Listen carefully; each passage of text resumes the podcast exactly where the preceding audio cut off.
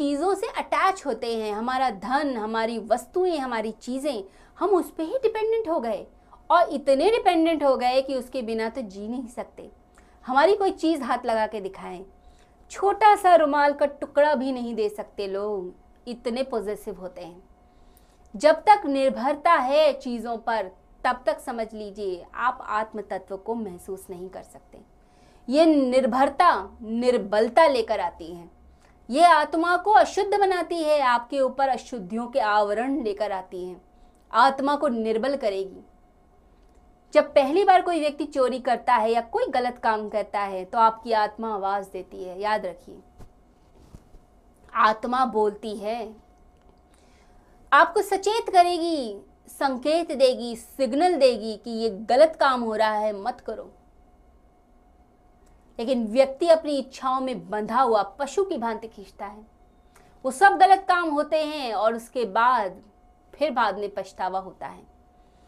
एक बार आपने गलत काम किया, चोरी कर ली, निंदा कर ली, चुगली कर ली, किसी के लिए बुरा सोच लिया, फिर आत्मा दोबारा आवाज़ देती है।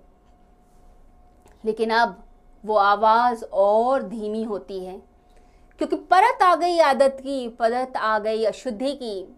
धीरे धीरे वो आवाज़ इतनी धीमी हो जाती है, इतनी धीमी हो जाती है, लगता है कि आपकी आत्मा ही नहीं है। इसे जो लोग बहुत गलत काम करते हैं, उन्हें कहा जाता है कि इसकी तो आत्मा ही मर गई है। इसकी तो आत्मा ही नहीं है। क्यों कहा जाता है? वो इसलिए कहते हैं क्योंकि आत्मा की जो आवाज़ थी, उसने दबा दी। वो लेयर्स पे लेयर्स आती चली गई और आत्मा की जो पुकार थी कि मत करो गलत काम, उसको दबा दिया गया। परंतु हमारी आत्मा संकेत देती है। तो जिस चीज़ से आत्मा सबल हो, उस चीज़ को कीजिए। जिस चीज़ में आत्मा कहती है, बिल्कुल करना चाहिए इससे मैं बलवान होती हूँ तो ज़रूर वो कार्य करें। और जिस चीज़ से निर्बलता आती है, वो चीज़ मत कीजिए। और निर्भरता चीज़ों पर, धन पर, वस्तुओं पर, चीज़ों पर, इसको कम कीजिए। वस्तुओं पर भी होती है निर्भरता और व्यक्तियों पर भी निर्भरता होती है। बड़ी सूक्ष्म निर्भरताएँ होती हैं। कई लोग इतने डिपेंडेंट हो जाते हैं अपनी पत्नी पर, बच्चों पर, कि फिर वो निर्भरता उन पर भी आ जाती है। यानी हम इतने डिपेंडेंट हो गए कि बाहर तो हम बहादुर हैं और घर में दब्बू हो गए। ये इच्छाएँ, ये वासनाएँ हमें ऐसे नचाती हैं कि हमारे अंदर अशुद्धियों को लेकर आती हैं। तो अपने अंदर इन अशुद्धियों से सतर्क हो जाइए। याद रखिए ये अशुद्धियाँ या आपको कहीं नहीं पहुंचाएँगी, ये इच्छाएँ कहीं नहीं पहुंचाती हैं। तो निष्काम कर्मी इच्छाओं का त्याग करता है, क्योंकि हर इच्छा, चाहे वो पूर्ण हो या अपूर्ण रह जाए, दोनों दुख की तरफ़ लेके जाती हैं। कहते हैं कि पुराने समय में यूनान में एक राजा हुआ, मिडास। उसका बड़ा सुंदर राज्य, बड़े सुंदर बगीचे, झरने। एक दिन उसके राज्य की प्रशंसा सुनकर स्वर्ग का देवता डिनोशियस नीचे उतरा। तो डिनोशियस देखना चाहता था उसके बाग बगीचे। अब राजा के मन में लालच आ गया मिडास के मन में लालच आ गया कि स्वर्ग का देवता आता है, कोई वरदान मिल जाए। तो उसके राज्य में, बगीचे में एक बहुत सुंदर झरना था। तो सोचा कि रिनोशियस को ज़रूर यह झरना दिखाऊँगा, उसे देखकर बड़ा प्रसन्न होगा। सुंदर जल, आसपास सुंदर फूल प्यारे प्यारे पक्षी चहचहाते हुए, बिल्कुल स्वर्ग स्वर्ग से भी सुंदर। उसने उस झरने में मदिरा मिला दी, शराब मिलवा दी। अब जब डिनोशियस आया तो उस झरने को देखकर मंत्र मुक्त हो गया कि ऐसा झरना तो स्वर्ग में भी नहीं है। इतना सुंदर राज्य तो स्वर्ग का भी नहीं है, ये तो अद्भुत है। उसका मन किया उस जल को पीने का। अब वो जल को हाथ में लेता है और जल को ग्रहण कर लेता है।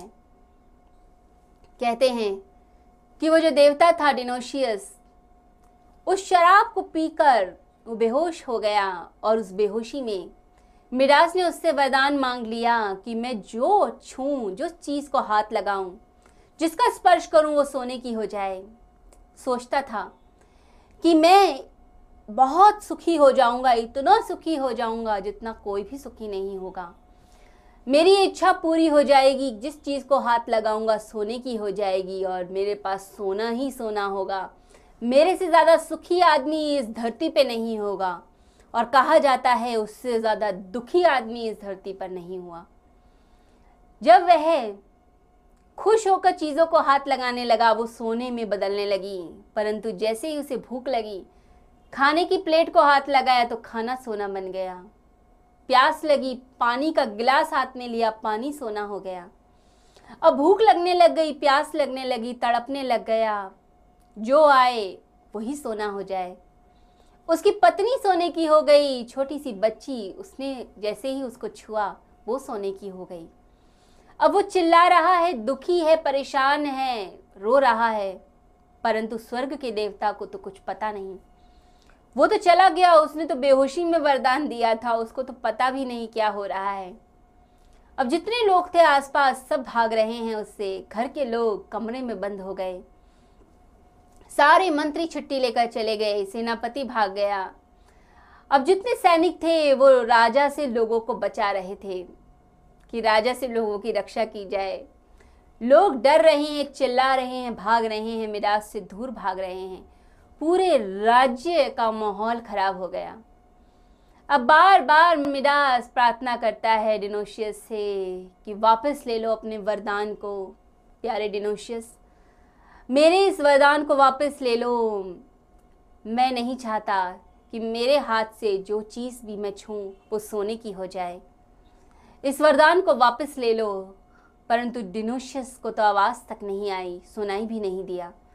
वो बहुत प्राश्चित करता रहा, पश्चाताप करता रहा और उसी दुख में, पीड़ा में उसकी मृत्यु हो गई।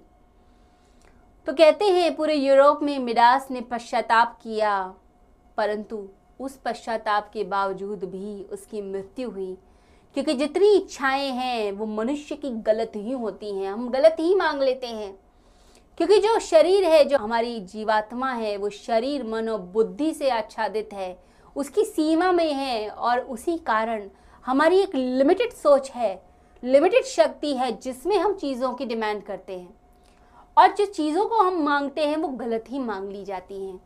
क्योंकि अभी हम उस असीम सत्ता को नहीं जान पाए, परमात्मा को नहीं जान पाए, अस्तित्व से एक नहीं हो पाए। अभी पता ही नहीं चला कि क्या मांगना है और क्या नहीं मांगना है। तो गलत इच्छा मांगी।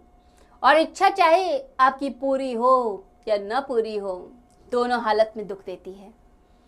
तो दुख मिलता है और ये जो दुख है, यही वो गंदगी है जो आत्मा पर आती है। दुख और पीड़ा आत्मा पर आती जाती है और जो प्राणों की ज्योति है, जो उज्जवल ज्योति है, जो प्रचंड जलनी चाहिए, उस पर अशुद्धियाँ आती हैं। बादल जैसे सूर्य के आसपास आता है, बिल्कुल ऐसे ही अशुद्धियाँ आती हैं। तो जो व्यक्ति अपने अंतकरण को शुद्ध कर लेता है, अपनी आत्मा को सबल बनाता है, इच्छाओं का त्याग करता है, वही अपने भीतर के सत्य स्वरूप को समझ पाता है, परमात्मा को समझ पाता है। जो जितेंद्रिय हो गया, शरीर को जिसने वश में कर लिया, अंतकरण को जिसने शुद्ध कर लिया, ऐसा जो मनुष्य है, वो परमात्मा से एक हो जाता है। क्योंकि शरीर ही गलत रास्ते पर लेकर जाएगा, शरीर गलत रास्ते पर लेकर जाता ही है। हमारी इच्छाएँ हमें गलत रास्ते पर लेकर जाती हैं, गलत खाते हैं, गलत सोचते हैं, गलत बोलते हैं, गलत भोग भोग लेते हैं, किसी व्यक्ति के साथ भी इन्वॉल्व हो जाते हैं तो इसका मतलब है कि शरीर तामसिकता की तरफ़ लेके जा रहा है। जब तक शरीर वश में नहीं होगा, गलत रास्तों पर लेकर जाएगा। जब तक मन शुद्ध नहीं होगा, अंतकरण शुद्ध नहीं होगा, पवित्र नहीं होगा, तब तक आप परमात्मा की पवित्रता को अनुभव नहीं कर सकते। इसलिए कहते हैं, सबसे पवित्र चीज़ है परमात्मा और उस पवित्र चीज़ के लिए हमें पवित्र होना आवश्यक है। इसे जब पूजा पाठ की जाती है तो नहा धो के, स्नान करके, अच्छे से नए वस्त्र पहन के पूजा के लिए बैठा जाता है। तो शरीर की शुद्धि करी जाती है, लेकिन साथ साथ में मन की शुद्धि भी यदि मनुष्य कर ले, मन से लालच को, लोभ को, क्रोध को, वासनाओं का त्याग कर दे तो वो परमात्मा प्राप्त होता है।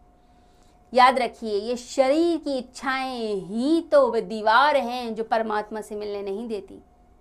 ये बिल्कुल ऐसे ही है जैसे एक व्यक्ति खड़ा है और उसको सशरीर उसको चुनवा दिया जाए। यानी ईंटें आसपास लगाते जाए कोई व्यक्ति, दीवार खड़ी कर दे उसके आसपास। और वो कोई और नहीं, वो व्यक्ति स्वयं वो दीवार बनाए और उस दीवार में ही घुट के मर जाए। यही है इंसान का हाल।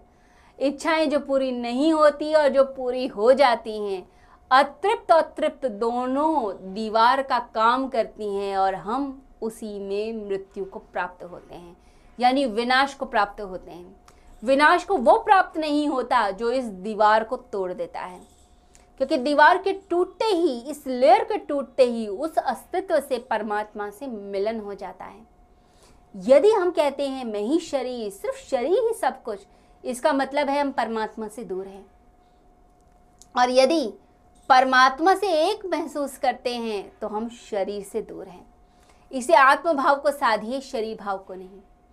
शरीर से दूर सेंसेस से दूर सेंसेस पर कंट्रोल परंतु आत्मभाव ज़्यादा, आत्मा पर नियंत्रण, आत्मा यानी सबल तो वो शरीर पर नियंत्रण प्राप्त कर लेगी। तो आत्मा जब सबल होगी तो शरीर को कंट्रोल कर लेगी।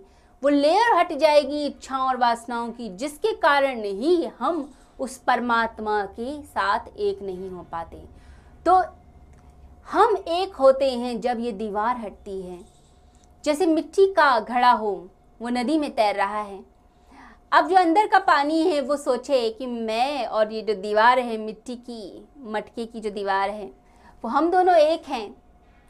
तो मिट्टी की उस दीवार को तोड़ भी देंगे तो वह पानी दुखी ही होगा। जब हम उसे एक नहीं महसूस करते, यानी हम अपने शरीर से एक महसूस नहीं करते हैं, जब हम अपने भीतर डूबते हैं, तब उस समय ये जो इच्छाओं की दीवार जैसे ही ब्रेक करती है, तब हम उस अस्तित्व से मिल जाते हैं। तो ये दीवार ही इच्छाओं की है, जिसके कारण अशुद्धियाँ हैं, और अशुद्धियाँ इच्छाओं के द्वारा ही प्रवेश करती हैं। और ये लुभाती है इंद्रियों को। क्योंकि इंद्रियों के कारण ही इसको प्रवेश मिलता है, इंद्रियाँ ही इसे मार्ग देती हैं। तो याद रखें, जब तक हम अपनी आत्मा को सबल नहीं बनाएँगे, तब तक हम अपने ऊपर नियंत्रण प्राप्त नहीं करेंगे। तो शरीर को सबल बनाना है, लेकिन उसे वश में भी करना है। निर्बल बनाकर वश में नहीं किया जा सकता, और साथ ही साथ अंतकरण को शुद्ध कीजिए। वो चीज़ें कीजिए जिससे आत्मा सबल हो, यानी पवित्रता को धारण करना, लोगों का भला करना, और दुनिया की चीज़ों पर डिपेंडेंट ना होना। ऐसा जो व्यक्ति है, ऐसा जो निष्काम कर्मी है, वही व्यक्ति परमात्मा का प्रिय हो सकता है और परमात्मा को प्राप्त कर सकता है।